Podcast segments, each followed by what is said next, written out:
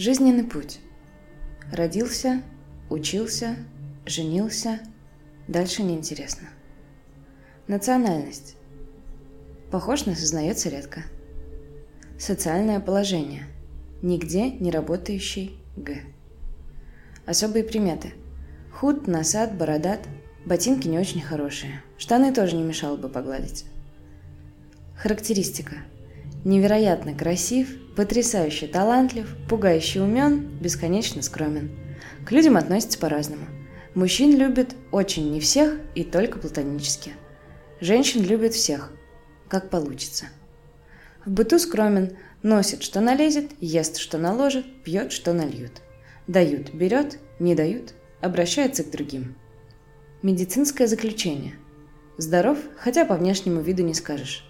На учете нигде не состоит, хотя следовало бы. Всем привет, это Саша и радио Бон Вояж.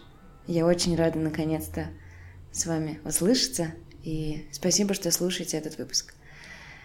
Уже в который раз, и мне кажется, это становится уже доброй традицией, мне хочется начать выпуск с благодарностей. В первую очередь с благодарности моим патронам. Спасибо Оле Волшинец, Никите Платову, Аллану и Полине Никитиной, что поддерживаете меня на Патреоне.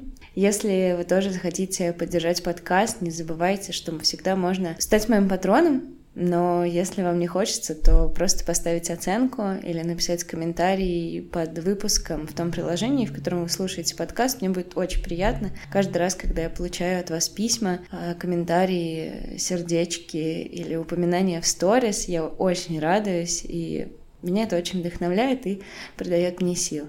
Поэтому спасибо всем, кто это делает. И если кто-то из вас стесняется, то не стесняйтесь. В сегодняшнем выпуске не будет гостей, но я расскажу вам про одного удивительного человека. 27 сентября Дмитрию Анатольевичу Горчеву исполнилось бы 56 лет. Дмитрий Горчев – это российский прозаик, художник – иллюстратор, но мне кажется, что в первую очередь это человек с потрясающим чувством юмора. Я давно не встречала таких трогательных, смешных, тонких текстов среди наших практически современников. И мне кажется, Дмитрий Горчев незаслуженно неизвестен даже среди читающих людей и людей с большим литературным багажом и эрудицией. И мне бы хотелось вам немножко о нем рассказать. Но самое главное – познакомить вас с его текстами. Давайте попробуем. В данном конкретном пространстве существует несколько верных способов дождаться чего угодно. Из них лично мне известен только один – не ждать. Только не надо притворяться и косить глазом, тогда ничего не выйдет. Нужно просто не ждать, и оно полезет к вам изо всех щелей с криком «А вот и я!» Не вздумайте в него вцепиться. Оно тут же, без всякого крика, просочится сквозь пальцы и уползет в те же щели. Лучше посмотрите на него с тоской и представьте, что она останется с вами по гроб жизни. Она останется, честное слово. А еще в этом пространстве существует несколько верных способов не дождаться никогда. Не смотрите вы на этот телефон. Не таскайте его за собой в ванну, он все равно никогда больше в этой жизни не зазвенит – и не сидите вы возле этого окна. Мимо него пройдут все живые и мертвые этого мира, пролетят все ангелы и птицы, проползут все гады земные на чреве своем, и только одна единственная тень никогда не вывернет из угла. Не пытайтесь надуть этот мир. Не ложитесь спать с надеждой проснуться от звонка в дверь. Вы проснетесь в три часа ночи, и сегодня уже точно никто не придет. И спать уже не хочется, до утра с его спасительными иллюзиями еще ох, как далеко. Наплюйте. Наплюйте на все, и у вас появятся тысячи и миллионы от всей души ненужных вам вещей. Все будут завидовать, но вам и на это будет наплевать. Возможно, кто-то из слушателей помнит, что даже в выпуске Зоей Антоновой мы обсуждали ожидания наши и ожидания людей от нас. И, как всегда, они все могут испортить. Я вот за всю свою жизнь дал штук пять или, может быть, шесть интервью. Интервью эти печатались в заводской какой-нибудь газете или вообще нигде не печатались, но никто, никто из интервьюеров, так они, кажется, называются, ни разу не задал мне самого важного вопроса, который следовало бы задать. Если бы я сам брал у себя интервью, конечно, в идеальном мире. Дмитрий, а жалеете ли вы о том, что однажды вам пришлось служить в армии? Я бы с огромным наслаждением ответил на этот вопрос в том смысле, что я не только не жалею, я хуже того, чрезвычайно благодарен за этот факт печальной и идиотской моей судьбе. Да, меня забрали с первого курса Института иностранных языков, и за два года я так и не выучил ни одного слова по-английски. Да, это было в предсмертное время Советской империи, где-то в Архангельской области, в стройбате, и было все это чрезвычайно страшно, и много лет после этого мне снились кошмары о том, что я обратно туда возвращаюсь, но я, если честно сказать, на них, на кого, не обиделся. Не за опыт, опыт не за впечатление, впечатление тоже а за некоторые представления о том, как я себя буду вести, если меня отобрать вообще все. Именно там я совершил самый первый из немногочисленных моих подвигов. Но и подлость самую гнусную совершил, конечно, там же. Там я, наконец, определил свои очертания, осадку, водоизмещение и вооружение, которые какие есть, такие и есть.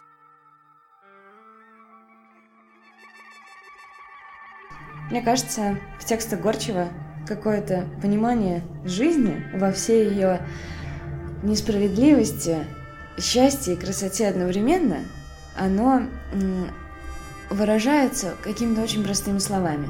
Я думаю, что человек, который действительно понял что-то, сможет объяснить это даже ребенку. И вот Горчев объясняет свое понимание жизни какое-то общее, не только его, а жизни вообще а, довольно простыми словами.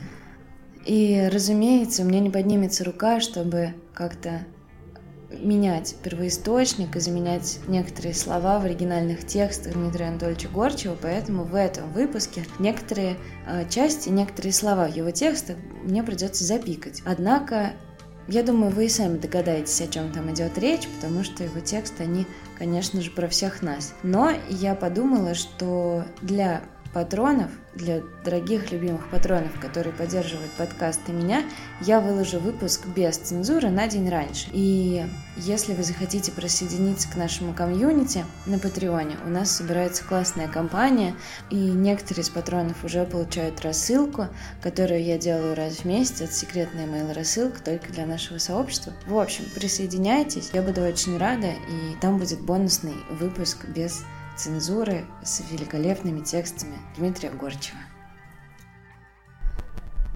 Желаю научиться останавливать время, чтобы проснулся утром на часах 9.39, и чтобы так и было 9.39, пока я не захочу, чтобы стало больше.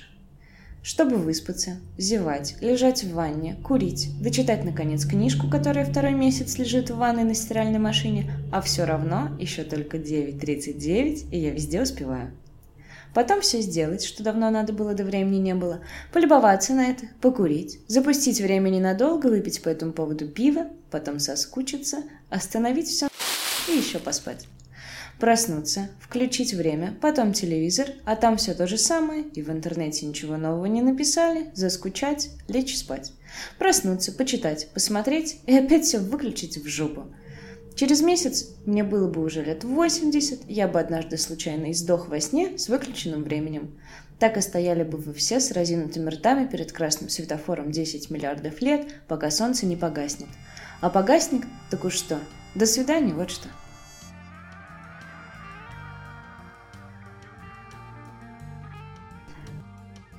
Надо бы обобщить свой опыт интернет-оскорблений в назидание будущим поколениям. В древние времена когда большинство из вас в лучшем случае играло в Дэнди с пластмассовым джойстиком, а в русскоговорящей части мировой сети все были друг с другом знакомы, я поначалу просто тупо гавкался с неприятелями, переходя порой на визгливый лай. Потом было очень стыдно. Затем я обучился азам ледяной вежливости, которая в некоторых случаях гораздо эффективнее. «Вы» за главной буквы и так далее. Потом я придумал такой метод. Нужно написать неприятелю самое гнусное сообщение, которое только можно придумать, Затем три раза вдохнуть и выдохнуть и нажать на кнопку Cancel. Она всегда доходила до адресата, уверяю вас. Еще потом я сообразила, что самым большим оскорблением для оскорбляющего является полное отсутствие реакции со стороны оскорбляемого. То есть он расстрелял два рожка, а с дуба даже желудь не рухнул. Это в физической жизни оскорбление требует физического же ответа. А тут чего? Нолики до единицы? Электричество? Ну и последний пока что метод – это просто не заметить, что кто-то там разрядил два рожка в твою сторону. Да хоть 200. В последнее время я так часто думаю об этической стороне вопроса общения в соцсетях, потому что даже я э, с моей аудиторией из вас, там нескольких человек, которые слушают подкаст, еще несколько человек, которые читают мой блог в Инстаграме, даже с, с такой крошечной аудиторией я умудряюсь сталкиваться с людьми, которых я не знаю и которые часто задают не совсем корректные вопросы или оставляют не совсем корректные комментарии и высказывают мнения, которых Э, никто не спрашивает.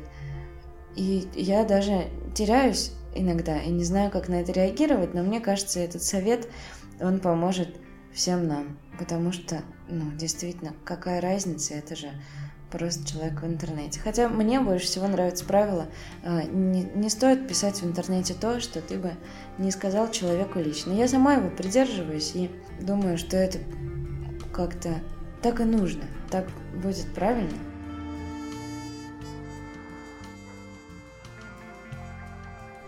Нет ни одного, вообще ни одного предмета, о котором Пушкин не сказал бы пару слов.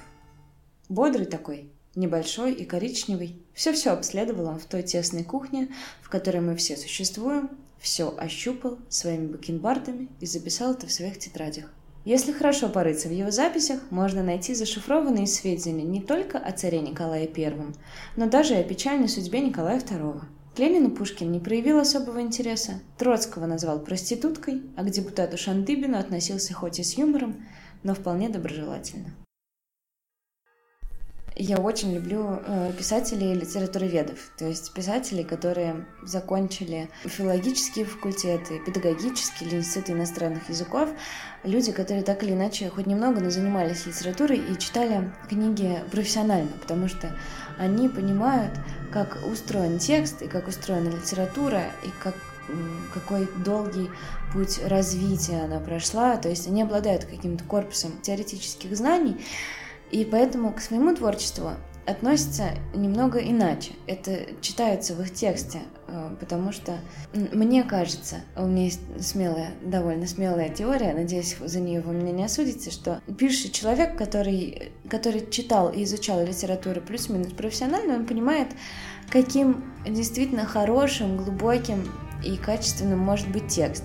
А потом он читает свой текст и понимает, что это совсем не то, что не то, что может быть. А человек с чувством юмора, я думаю, будет обыгрывать это. С чувством юмора и талантом, разумеется. Смешно писать сложнее, чем писать просто хорошо. Поэтому тоже мне особенно нравится Горчев, который, к слову, закончил педагогический институт иностранных языков, и это очень чувствуется в его тексте. Вот ведь Улучшают все и улучшают, расширяют бесконечно дороги, меняют провода, из-за чего нет электричества. Трубы, значит нет воды. Строят новую развязку, значит пробку. Укладывают новые рельсы, значит поезда не ходят. В городе Петербурге в шестой уже раз меняют совершенно новую тротуарную плитку. Вокруг города все строят и строят кольцевую дорогу, безнадежную и бессмысленную, как кольцо Мебиуса. Не дойти никуда, не проехать. Все ругаются матом, и трамваи выстраиваются равнодушной чередой. В них все равно давно уже никто не ездит, они исполняют чисто ландшафтные функции. Разве что на проспекте Просвещения еще пока ездят. Ну и это до очередной смены рельсов. Дайте ж вы нам, наконец, пройти по всему этому прекрасному, проехать, умыть, в конце концов, морду. Нет, не дадут, снова все выкорчевали, раздолбали отбойными своими молотками и ушли на обед. И ладно бы, хотя бы была надежда на то, что правнуки наши будут ездить куда захотят по ровным дорогам, блестящим рельсам и летать в серебристых аэропланах в безоблачном небе. Да там. Не то что правнуки, а даже и нынешние потомки увидят все то же самое. Уснувший шведский бульдозер, вялых гастарбайтеров и картинку на заборе про то, как все будет когда все это счастливо завершится. Где ж обещанный кризис? Может, у них деньги наконец когда-нибудь кончатся?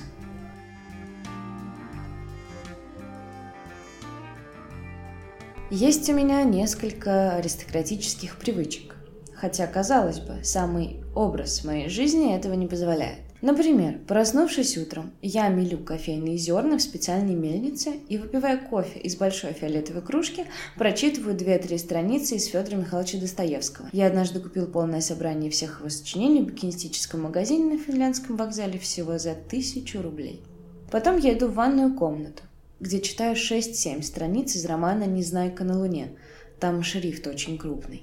После этого я обтираюсь зеленым полотенцем, усаживаюсь в кресло, раскуриваю трубку и читаю священное писание. Никакой книги лучше, чем священное писание, никогда не было и не будет. Она смешная и страшная одновременно.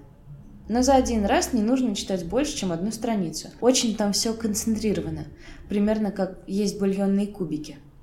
После этого я размышляю над прочитанным, захожу в интернет, отвечаю на некоторые письма и снова ложусь спать – Утро-то уже кончилось. Иногда сам себе завидую. Как я все же тут у вас в конце концов устроился.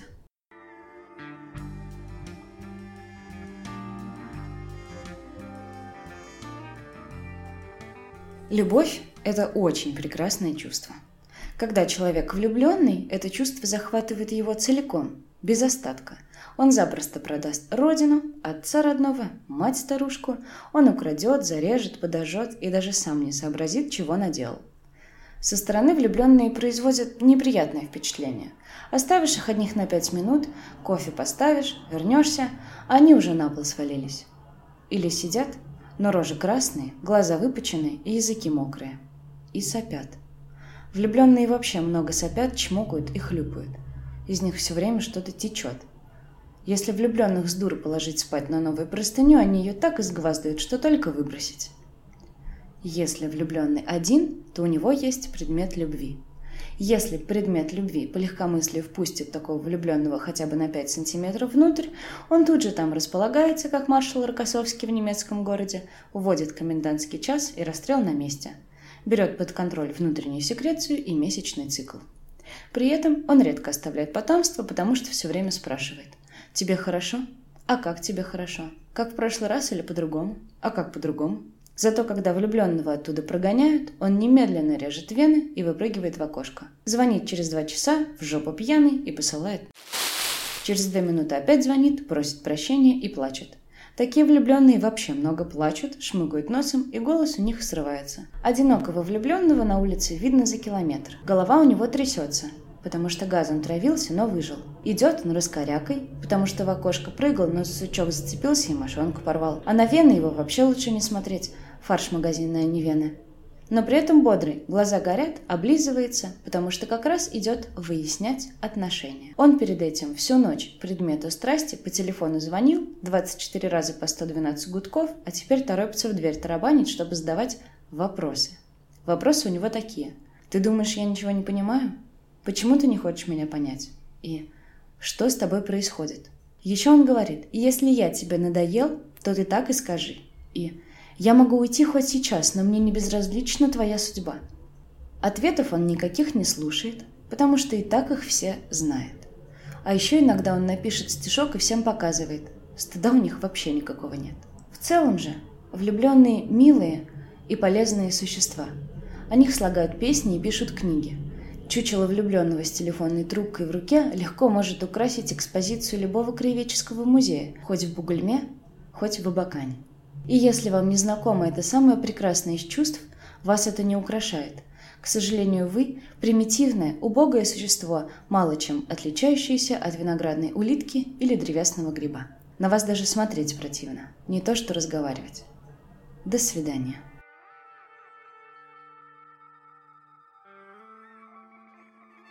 Спасибо, что дослушали этот выпуск до конца.